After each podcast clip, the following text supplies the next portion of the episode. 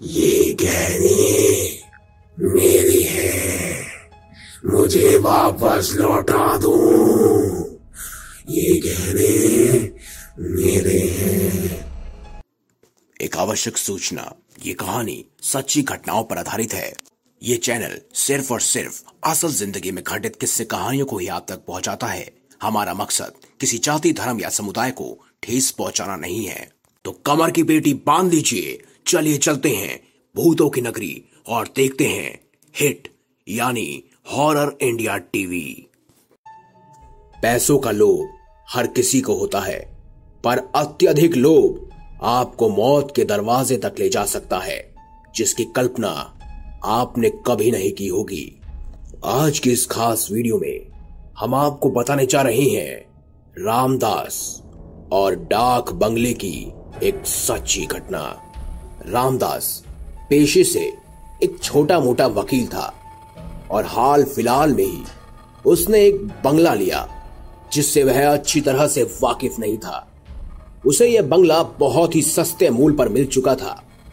इतना बड़ा बंगला, वो भी इतनी कम कीमत में उन्हें मिल चुका था, जिसके कारण उनकी खुशी का कोई ठिकाना नहीं था। ये बात तो बिल्कुल सच थी कि बंगला बहुत ही बड़ा था।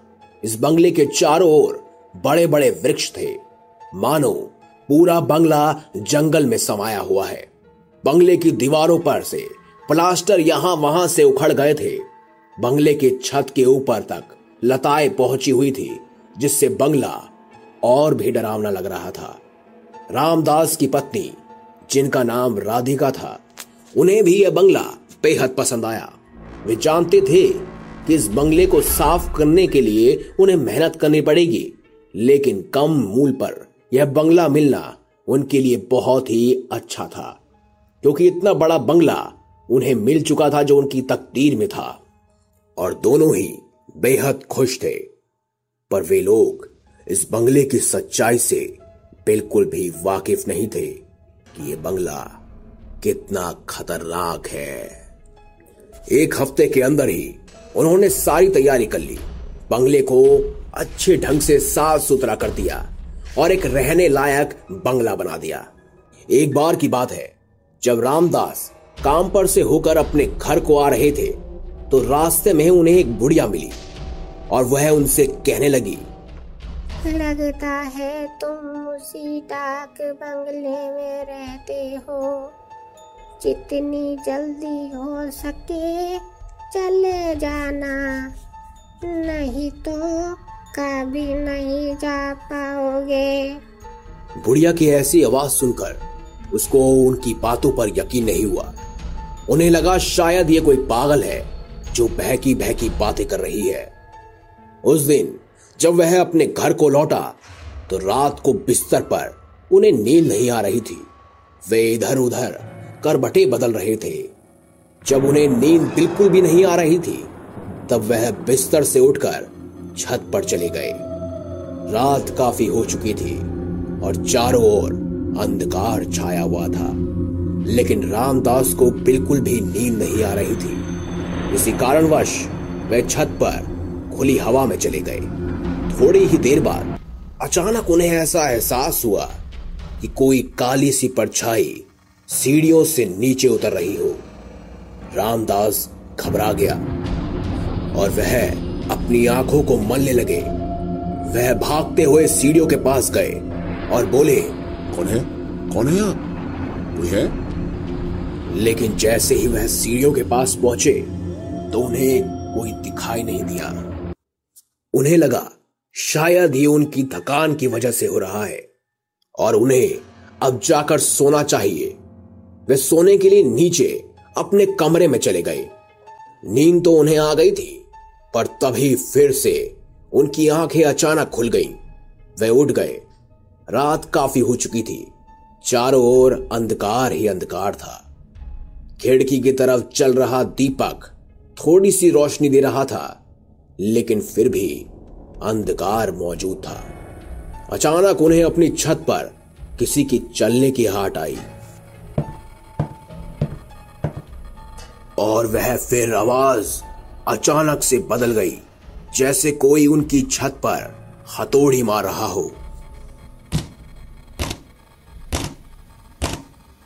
इतनी देर में रामदास अपने बिस्तर से खड़ा हुआ। अरे ये कौन है मेरी छत पे हथौड़ी मार रहा है? वह भागे भागे ऊपर की ओर चले गए और छत पर जैसे ही पहुँचे ऊपर कोई नहीं था। तभी रामदास ने अपनी टॉर्च जलाई और इधर उधर देखने लगे। तभी रामदास को अपनी छत के कोने में एक बहुत ही पुराना बक्सा दिखाई दिया जिसके ऊपर ताला लगा हुआ था। अबे ये बक्सा किसका है? सुबह जब मैंने देखा तो यहाँ तो कोई बक्सा ही नहीं था। ये किसने रख दिया यहाँ पर?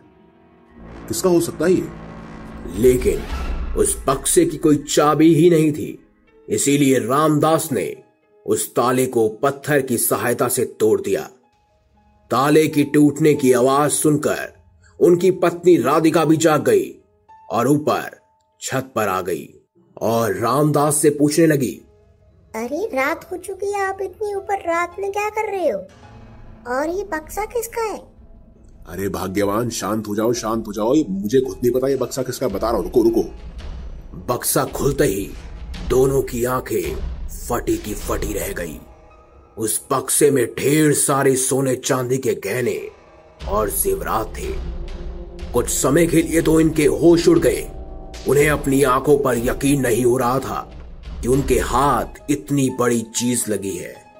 उन्होंने फैसला किया कि वह लोग बिना किसी को बताए आज रात में ही यहाँ से चले जाएँगे। वे लोग रात को ही जंगल के रास्ते उस बंगले को छोड़कर निकल गए। वे जानते थे कि जो भी सामान उनका उस बंगले में है उससे ज़्यादा सामान उस बक्से में मौजूद है। रात के अंधेरे और सन्नाटों में वो दोनों निकल गए और सुबह होने ही वाली थी। वे लोग उस बंगले से बहुत दूर निकल चुके थे। रामदास ने सोचा अगर कोई मेरे हाथ में ये बक्सा देख लेगा तो शायद उन्हें शक हो जाएगा। एक काम करता हूँ भाग्यवान मैं इस बक्से को ना यही छिपा देता हूँ। फिर क्या था? रामदास ने उस बक्से को एक गड्ढा खोदकर उसमें डालकर उसे मिट्टी से ढक दिया और उस पर एक चिन्ह लगा दिया ताकि उसे पता चल सके कि उसने कहाँ पर उस बक्से को दफनाया है। थोड़ी ही दूर पर एक घर था, जिसमें जाकर ये दोनों रहने के लिए शरण मांगने लगे।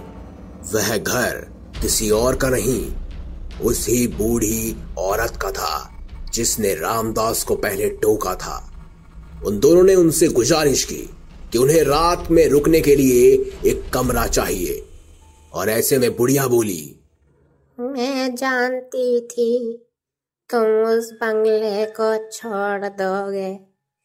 तुम्हारी ही तरह पाँच छह लोगों ने उस बंगले को छोड़ा है। हाँ हाँ ठीक है माँ जी, कोई हम भी जा रहे हैं, हमें भी एहसास हो चुका है कि वहाँ पर कुछ है तो हम जा रहे हैं यहाँ से। पर हमें आज रात के लिए रुकने के लिए थोड़ा सा यहाँ पर समय दे दीजिए, बस। जैसे ही सवेरा हुआ, वह दोनों खुशी से पागल होकर झूम रहे थे कि अब उनके निकलने का वक्त हो चुका है।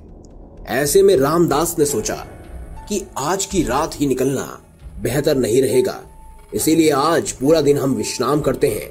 अगली सुबह ज़रूर निकल जाएँगे। पूरा दिन वह कमरे के अंदर ही रहे और बाहर भी नहीं निकले। ना उन्होंने नाश्ता किया, ना लंच और ना ही डिनर। वह पूरी रात भूखे थे और वह बिस्तर में सोने के लिए गए। लेकिन इस बार राधिका को नींद नहीं आ रही थी। उस घर में दो तीन दीपक जल रहे थे, जिसके कारण कमरे में थोड़ी सी रोशनी थी। रामदास भी राधिका के सिराने ही सोए हुआ था। अब धीरे धीरे राधिका की आँख खुल रही थी। फिर अचानक से राधिका को नींद आ गई। अचानक, आधी रात को जब राधिका की आँखें खुली तो उसके होश उड़ गए। राधिका ने देखा कि उसके सामने एक लंबी सी औरत खड़ी है, जो ढेर सारे गहने और जेवरात पहनी हुई है, और उसका एक पैर भी कटा हुआ है, और वो राधिका से कह रही है, ये गहने मेरी है, मुझे वापस लौटा दो। ये गहने मेरे हैं। यह सुनकर राधिका ज़ोर से चिल्लाई। तभी रामदास की नींद खुली, और उन्होंने राधिका से पूछा, क्या हुआ भाग्यवान? क्या हुआ? चिल्लाई क्यों तुम? क्या क्या हुआ? राधिका सहमी सहमी रामदास से लिपट गई और बोली मैं, मैंने अभी वो औरत देखी वो, वो, वो मुझे डरा रही थी। अब रामदास को राधिका की बातों पर यकीन नहीं हुआ। उन्हें लगा कि उन्होंने कोई बुरा सपना देखा होगा। तभी वह डर गई। रामदास ने राधिका को कहा भाग्यवान आप सो जाओ यार हमें कल सुबह जाना है और ये बक्सा भी बहुत ज़्यादा कीमती है। तुम ऐसा मत बोलो। शायद वो राधिका की आखिरी रात थी। राधिका सो गई, लेकिन जब सुबह हुई तो रामदास ने देखा कि राधिका मर चुकी है। ये देख रामदास पीछे की ओर गिर गया और उसे इस बात का एहसास हुआ कि जो बात उस बुढ़िया ने और रात को राधिका ने कही थी वो बात बिल्कुल सच थी। बाद में रामदास ने उस बक्से को देखने तक नहीं गए और उन्होंने अपनी सारी बात आसपास के लोगों को बताई, लेकिन किसी ने भी उनकी उस बात पर यकीन नहीं किया और उस बुढ़िया ने भी समझ लिया कि इनके साथ भी वही हुआ जो पहले तीन चार लोगों के साथ हो चुका है। वो बक्सा राधिका की मौत का कारण बन गया। वे बक्सा कहाँ छिपा हुआ है? ये बात रामदास ने किसी को नहीं बताई। ये घटना 1947 के नालंदा ज़िले की है और अभी भी वो बंगला आधे से ज़्यादा टूट गया है और अब और भी खतरनाक हो चुका है। और आज भी कई लोग बताते हैं कि वह खास औरत जो उस रात अपना बक्सा मांग रही थी, वो आज भी लोगों से उस बक्से की उम्मीद रखती है। और उस घटना के एक हफ़्ते के बाद ही रामदास भी नहीं रहे। और आज तक ये बात किसी को नहीं पता कि रामदास ने वह बक्सा आखिर कहाँ छुपाया। क्योंकि अब उस बक्से को सिर्फ़ और सिर्फ़ उस बक्से की आत्मा ढूंढ रही है। ये गहने मेरी है। मुझे वापस लौटा दो। ये गहने मेरे हैं। दोस्तों, ये घटना सुनने में आपको थोड़ी अजीब लग रही होगी। आप सोच रहे होंगे, क्या यह संभव है? लेकिन केवल एक व्यक्ति के मुँह से सुनने पर यह झूठ लगती है। लेकिन अगर हज़ारों लोग या लाखों लोग इस बात की गवाही दे तो वो बात सच हो जाती है।